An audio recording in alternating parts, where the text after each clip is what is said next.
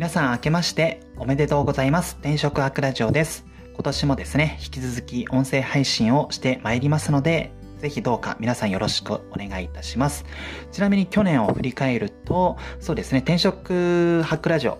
まあ、音声配信自体の頻度は下がってしまったんですが、えー、それとは別に、えー、転職ハックラジオ用のインスタグラムを、まあ、投稿し始めて、そうですね、まあ、ちょっと違った取り組みも試みたっていう年だったので、まあ、振り返ってみると良いかなと思いました。で、その他全然転職ハクラジオとは関係ない部分で副業もやっていて、まあ、それの収益っていうのも、えー、一昨年2021年と比べると、そうですね、非常に、えー、収益が上がったので、振り返るとこちらも良かったかなと思います。で、今年2023年も引き続きこの転職アークラジオの音声配信頑張っていきたいかなと思いますので、まあ、ぜひですね、えー、この転職博ラジオを聞いている方、引き続きどうかよろしくお願いいたします。はい。で、年始の挨拶終えたところで、まあ、ちゃんと転職に役立つ情報も発信したいかなと思います。今年第1弾目ですね。はい。それがどんな内容かと言いますと、希望職種の設定で損する人、得する人という話をしたいかなと思います。転職を考えている方は、まあ、転職サイトを利用している方がほとんどだと思います。その転職サイト登録する際に希望職種の設定があるかと思うんですけども、この設定のやり方一つで、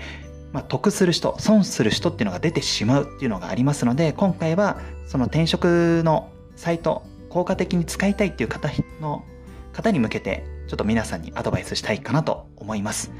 はい。で、結論から言うと、希望職種の設定で得する人、これはどんな方かというと、そうですね。自分の転職の軸に合わせてちゃんと設定する方。これは得をします。逆に、えー、自分の興味がある分野、まあ、ちょっとでも興味がある分野を、もうとりあえずもうやたらめったら希望職種で設定してしまうと、これは損する人かなと思っています。じゃあ何をもって得するのか、損するのかという点なんですけども、これは、え、自分の、え、スカウト、自分、自分の、噛んでしまいましたね。自分の希望に合ったスカウトが届くか届かないかっていうところで、まあ、得するか損するかっていう話になります。まあ、というのもですね、このスカウト打診、えー、企業側から見ると、まあ、人事って、じゃあ誰にスカウト立てようか打とうかって思った時にですね、転職ユーザーの、えー、この希望職種を見ているんですね。で、えー、この希望職種を見ていて、まあ、そこで設定の一貫性があれば、この人は、えー、この自分が今からスカウトしたい、えー、人物ターゲットに、まあ、合致しそうだって思って、まあ、スカウトしてくれるんですけども、これがもうやたらめったら、えー、極端な話を言うと、営業職にも希望職種、チェックが入っていて、かつ、なんか事務職にも、えー、チェックが入るような方っていうのは、まあ、スカウトする側からすると、この人ってどの職種で今回転職考えてるのかよくわからないっていうところで、まあ、そもそもスカウトを打ってもらえないっていうことが起きてしまうんですね。まあ、その、まあそうですね。まあ転職成功するにあたっては、まあ自分で応募するパターンもあれば、スカウトで、あ、こんな仕事もあるんだっていうところで、まあ、ある種運命的な出会いっていうのもあると思うんですけども、このスカウトの有無で、まあ、やっぱり転職の成功っていうのも変わってくるかなと思いますので、まあ、ここで希望職種の設定で、まあ、スカウト来る来ないっていうのが大きく変わってしまうっていうところを踏まえると、そうですね、この希望職種の設定でする人、損する人が出るのかなと思っています。えー、まあ説明がちょっとややこしいので、例えでお伝えすると、そうですね。この、例えば人事側で、ウェブメディアの運営に興味がありそうな人に、まあ、スカウトを打ちたいって思った時に、やっぱり人事側は、えー、希望職種で、ウェブメディア系の、職種に希望職種を設定している人に対して、スカウトを打とうと思うんですね。一方で、えっ、と、そうですね、ウェブメディアの運営にもチェックがあるし、例えばそうですね、この営業にもチェックがあるような方だと、まあ、人事からすると、この人、なんか営業もやりたいようだし、どうやらウェブ系の仕事もやりたいようだ。うん、この人にスカウトっても、なんかこの人自身がどういう就活、まあ、転職軸で動いてるのかよくわからないなって思って、まあ、スカウトを控えてしまうと。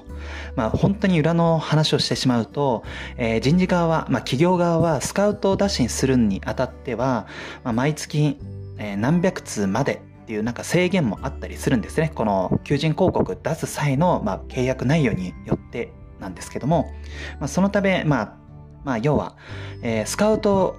打てる数っていうのが、まあ、限られてしまっているので、どうせ打つんだったら、スカウトを打診して返信がしてくれそうな人、まあ、見込みが高そうだなっていう人に打ちたいと思っているので、まあ、こういった希望職種の設定がもう多種多様にわたっているという方っていうのは、まあ、人事からすると、まあ、スカウト打ってもどうせ返信来ない人だよねっていうところで、まあ、スカウト見,、えー、と見送ってしまうと。まあ、結果的に、えー、希望職種をめちゃめちゃ設定してる人っていうのは、どの職種からも、えー、スカウトが届かないっていうところで、まあ、非常に損をしてしまうっていうところがありますので、まあ、ぜひですね、この幅広く設定するっていうのは、誰からもスルーされてしまうっていう可能性を、まあ、頭の片隅に置いて、まあ、そうですね、希望職種の設定で、まあ、いろいろとあれもこれも設定したいって気持ちはあるんですけども、できればそうですね、多少自分自身でこの就活、まあ、転職の軸っていうのを絞って、まあ、設定した方が良いかなと思います。はい、まあそうですね、まあ、営業、営業として転職したいんだったら、まあ、営業職を中心に、まあ、当たり前っちゃ当たり前なんですけどね、希望職種を設定する。まあ、そこでなんか、ちょっと興味ある、えー、事務系の職種をセットしないとか、まあ、そういった風に、まあ、ちょっとした一工夫でスカウト、え、もらえるかもらえないかっていうのが大きく変わってきますので、ぜひですね、そこの部分注意していただけたらなと思います。はい、本日の放送は以上となります。最後までご視聴いただきありがとうございます。